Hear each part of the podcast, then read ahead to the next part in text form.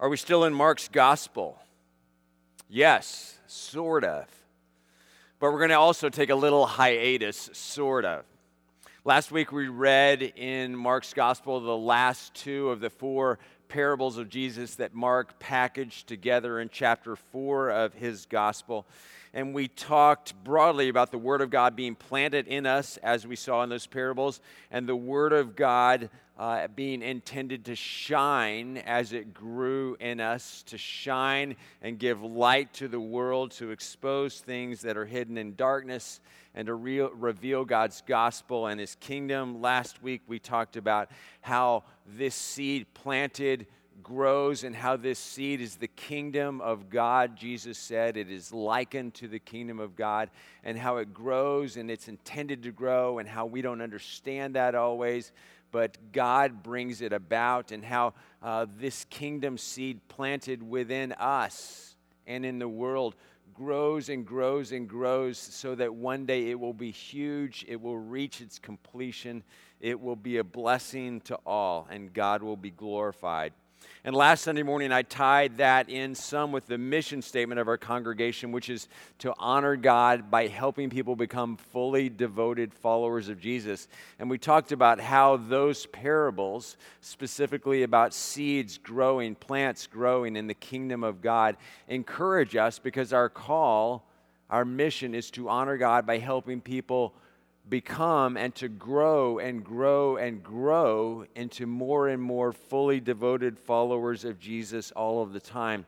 That is our mission statement. It has been, it continues to be, it will be.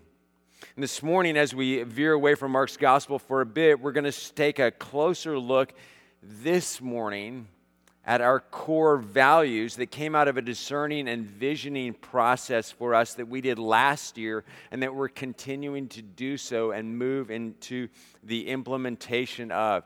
Uh, we, your elders, uh, nine different leaders from around the congregation, some of our staff, and I spent most of last year uh, through three pandemic delayed uh, retreats and conversations in between those, working on discerning these values, we took the results or the responses of the survey that almost all of you filled out and did in January, and then the notes from six or eight focus groups that many of you participated in in February.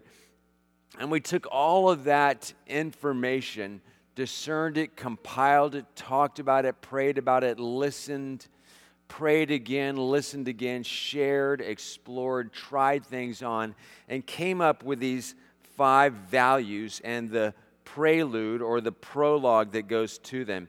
And we think, we know that it's really important that we all, just as we understand our stated mission, that all of us also know and can articulate and understand these values that define who we have been and are and will be so that we might live them. Important that we might be able to not only know them and understand them, but uh, embody them as we move forward as a congregation. So, for this reason and to this end, we're going to spend the next seven Sundays this morning and the next six Sundays looking at and talking about our five core values and the prologue that sets them up or introduces them, all grounded in Scripture, with Scripture as our foundation, with Scripture as our starting place. And before we read from the Scriptures this morning, uh, join me one more time in prayer.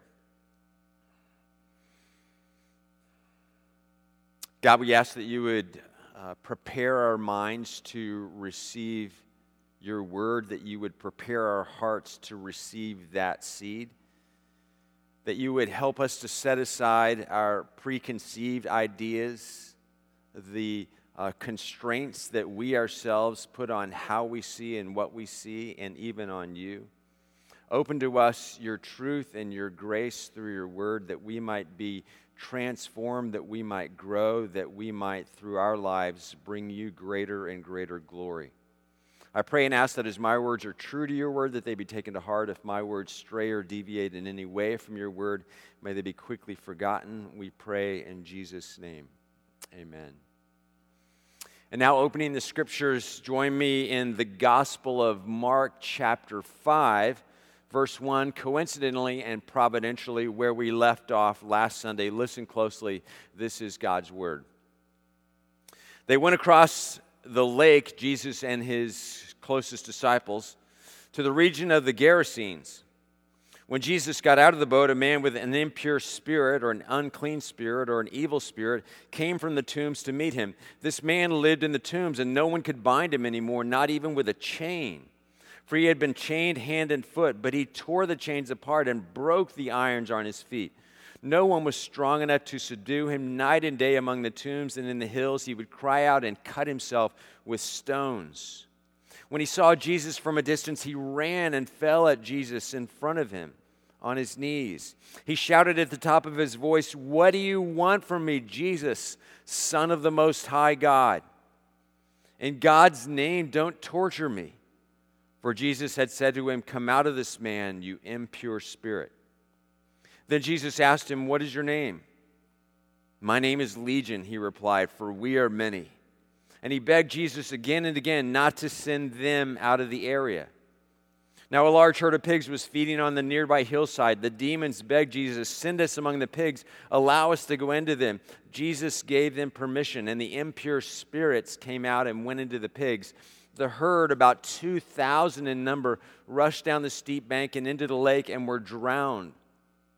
Those tending the pigs ran off and reported this to the town and countryside.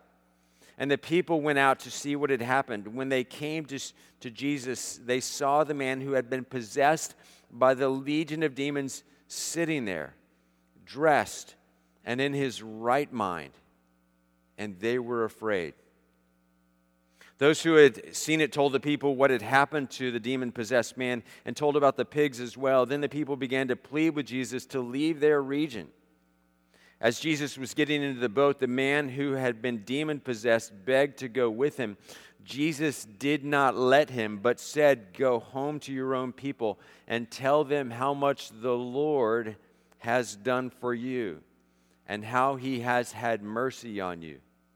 So the man went away and began to tell in the Decapolis, the ten cities there, how much Jesus had done for him, how much Jesus had done for him and all the people were amazed. And that, my friends, is one super fun day in the life of Jesus section of Mark's gospel that we are going to spend a good bit of time with another Sunday down the road. I'm going to come back to this passage in a little while for a moment, but we're going to spend most of our time with this passage later on, but it's important because it's the next passage in Mark for us that we at least touch on it this morning. But for now, stay with me. I want to jump over to our core values and talk for a few minutes about them. Here they are up on the screen. Following the Lord Jesus, we strive to love all people unconditionally, serve our neighbors generously, advance God's purposes globally, pour into the next generation intentionally, and cultivate spiritual growth continually. Now, I want to ask you to say these out loud with me at home. And my wife and I talked about this last night, and we decided that very few people are actually going to do that if they're by themselves. But I want to encourage you to do that anyway, just as an exercise and as, as a sign of our unity here through the live stream. Let's speak these together, even if you're at home alone, even if the people you may be with think this is weird. Let's do it. Following the Lord Jesus, we strive to love all people unconditionally, serve our neighbors generously advance God's purposes globally, pour into the next generation intentionally, and cultivate spiritual growth continuously. Good. And I'd like to give you some background now and this morning about how we arrived at these and about specifically how we arrived at the prologue, I'll call it. The nine elders who were on our elder board last year, some of our staff, some of our other leaders in the congregation, and I, over the course of these pandemic delayed 12 months last year, as I said, had numerous conversations, spent time in prayer, listening, discerning, working our way through all the data, all the feedback, all of our thoughts, all of our prayers, all that we'd been over the course of the recent years, and put all that together and said, God, lead us. And that process of arriving at new values and the prologue went through a number of tweaks and would set the things aside and then would come back to it. Would set them aside and come back to it. Talk a little bit more, share a little bit more, listen a little bit more, pray a little bit more, and come back to it. And late, and nearly uh, the pen, uh, penultimate version of the prologue of these values, specifically the prologue, a late and penultimate version of those went like this Following Jesus, we strive to. Following Jesus, we strive to. And that's the way the prologue, which had, we ha- hadn't initially envisioned having as part of our values, that's how that prologue sat for a bit of time. But then at the very end of the process, we realized something important was missing. Something essential was missing. The words, the Lord. And while we could have continued with the prologue the way it was, shorter is better, fewer words are easier to remember and memorize. The consensus was that we needed the Lord in there. And here is why. Jesus, in many ways, is clear enough. We've read about Jesus in the Gospel of Mark through four chapters now. He had not been called Lord to this point, either by his disciples or by strangers, strangers or his adversaries or by himself. Jesus was just Jesus. Jesus is just Jesus. We know of just one Jesus. He was healer and dispeller of demons. He was preacher and teacher. He was one who had authority to forgive sins, one who has authority over certain aspects of creation, one we saw who had authority over those who had authority on earth and in that culture at the time. But there is more. There was and there is. And it revolves around this word Lord. When we see the word Lord, capital L, or Lord, even lowercase in English in the Bible, it is usually in the Old Testament, a translation of one of the sacred Hebrew words for God, Yahweh, or Jehovah, or Adonai, or Adon, or Elohim. Now, when we see the word Lord, capital L, or Lord, little l, sometimes in the New Testament, it is always translating the Greek word kurios, meaning variously, according to context, master. In other words, one to whom service is due or owed, or owner, or sir.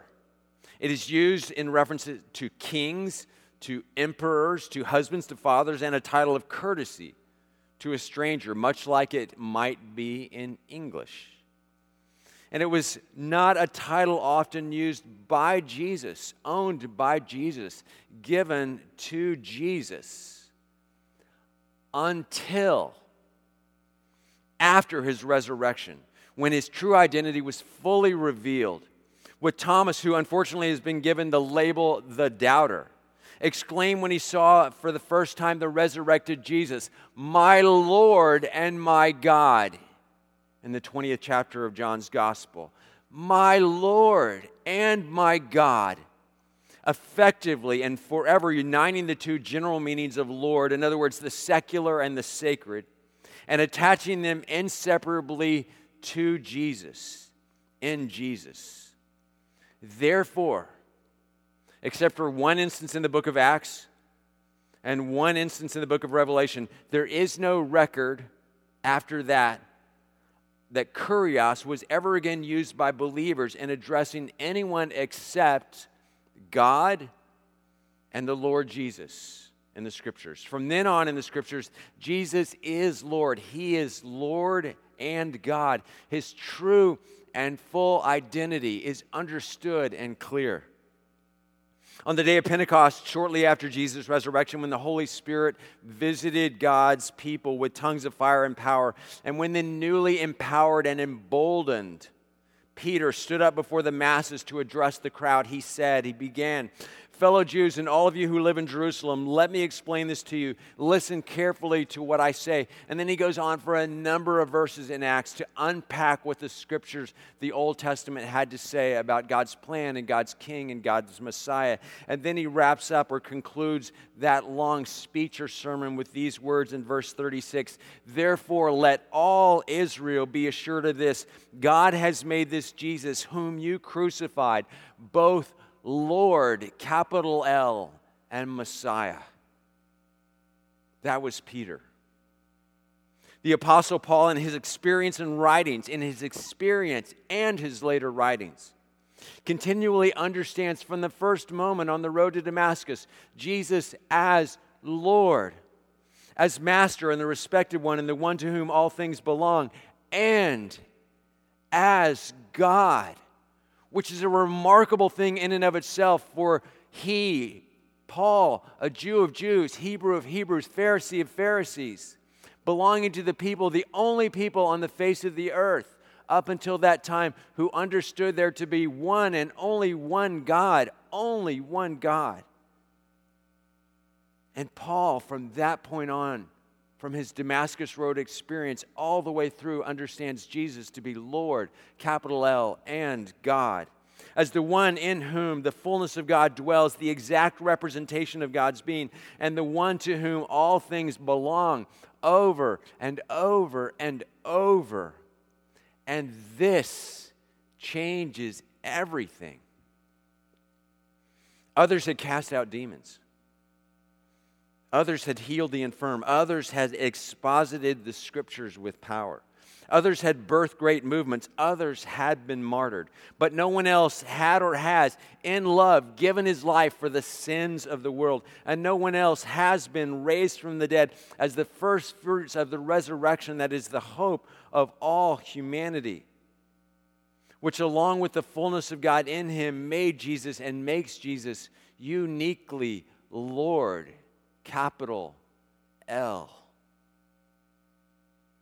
Jesus is not our mascot, he is not our spokesperson.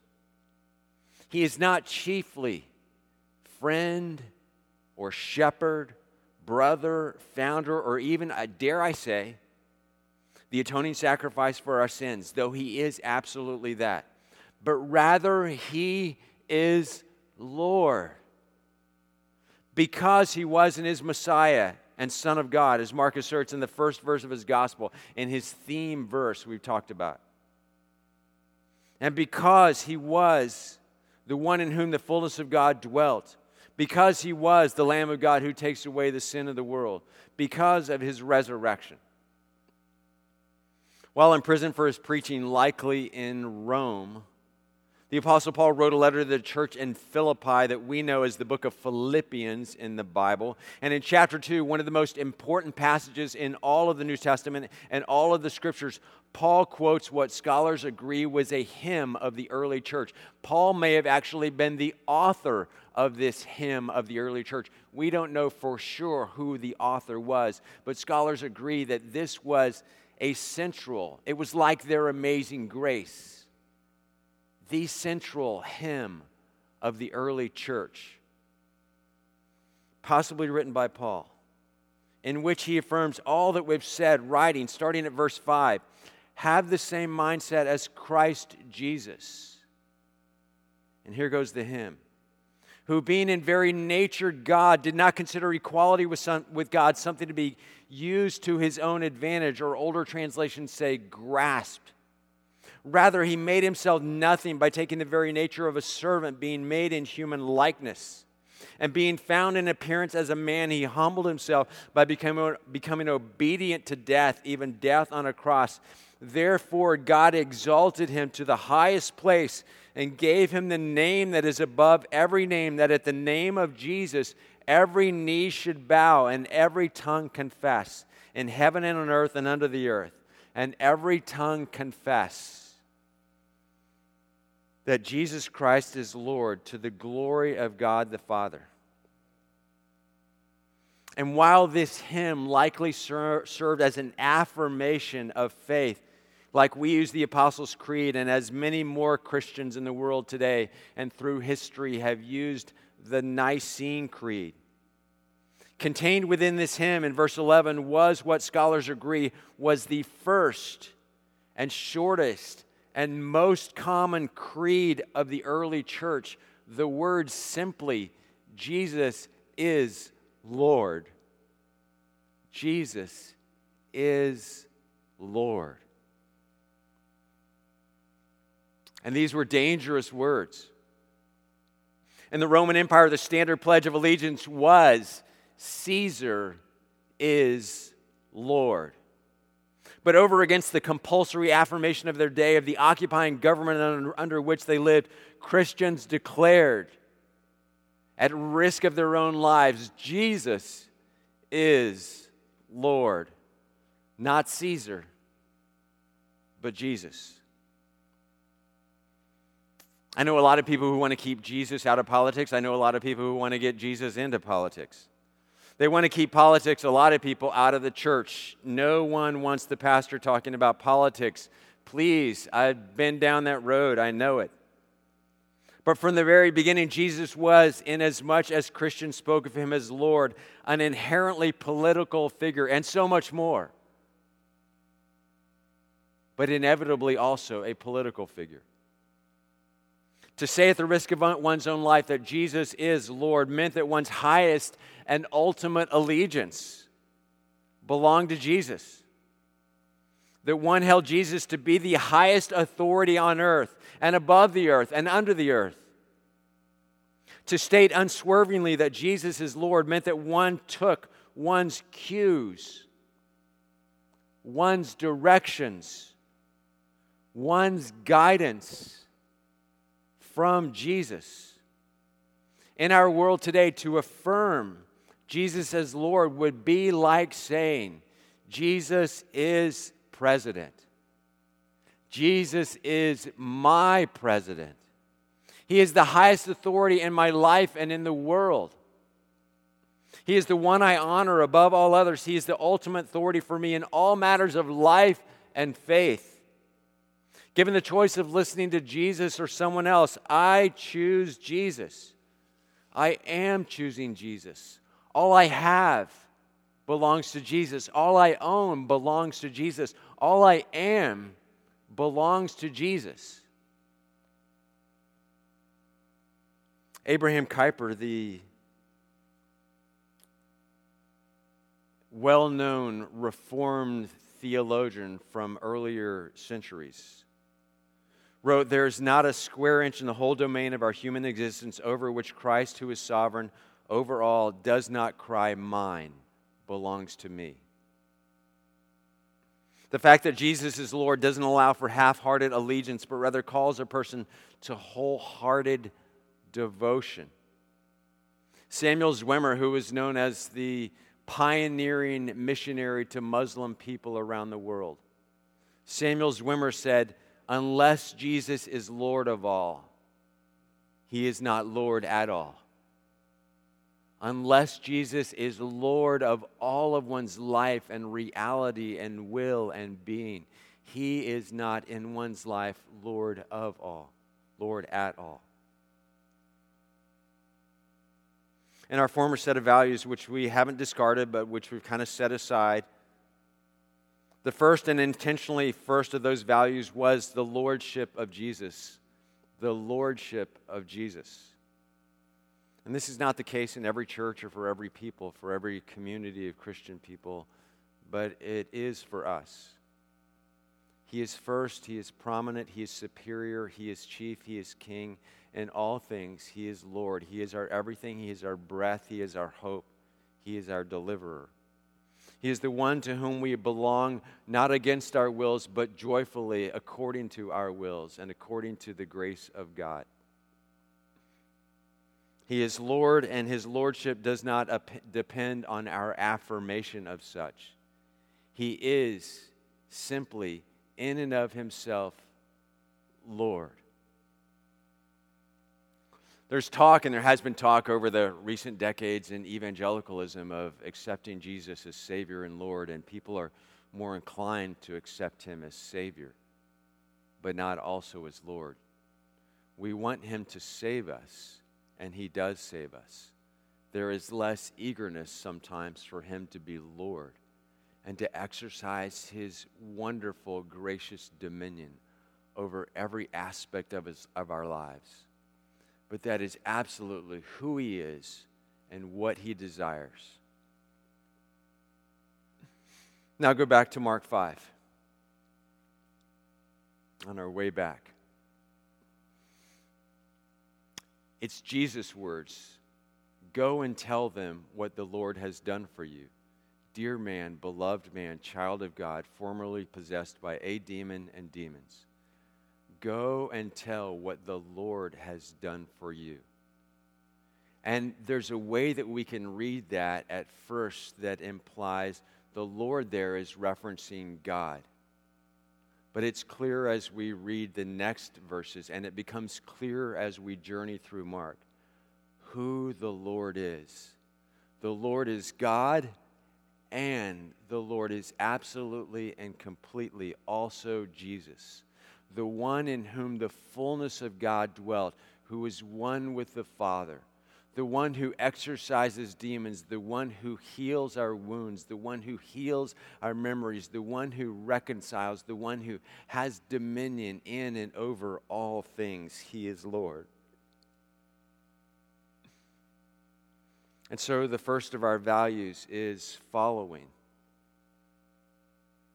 Following not just Jesus, not just the Nazarene, not just the carpenter, not the son of a carpenter, not a rabbi not a teacher, not a good man, not a healer, all of those things, but not only them, but following the Lord Jesus. And so, embedded in the very prologue of our new values is an affirmation of faith, a declaration of faith, an ordering of all things in the world and in our hearts that we believe, that we attest to, that we have decided, that we have come to know that we profess that we will live following the Lord Jesus.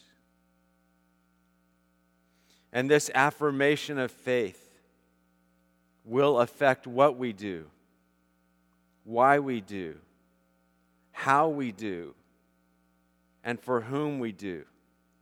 As we love, as we serve, as we advance, as we pour into, as we cultivate the fact and the reality that Jesus is Lord will in every way affect what we do, why we do, how we do, and for whom and whose glory we do.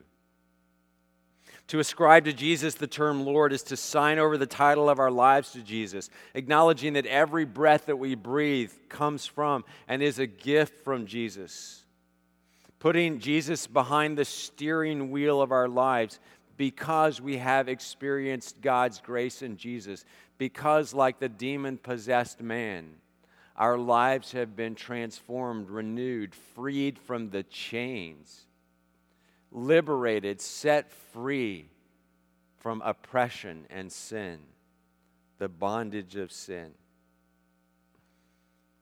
And so we declare that God is in Jesus Christ, Lord, over all that we will do, all that we will be, every aspect and facet of all of our lives. He is Lord over our marriages. He is Lord over our dating. He is Lord over our grieving. He is Lord over our celebrating. He is Lord over our home and our finances and our relationships. He is Lord over our hobbies and our gifts and our talents and our skills. He is Lord over our coming and our going, our sleeping and our waking. He is Lord over our talents, our words, our thoughts, our days off, our days on, our vocations, our entertainment, our retirement, our convalescence. He is Lord over our work. He is Lord over our play. He is Lord over the mountains in our lives. He is Lord over the valleys. He is Lord over our births, and He is Lord over our passing. He is Lord he is Lord. He is risen from the dead, and He is Lord.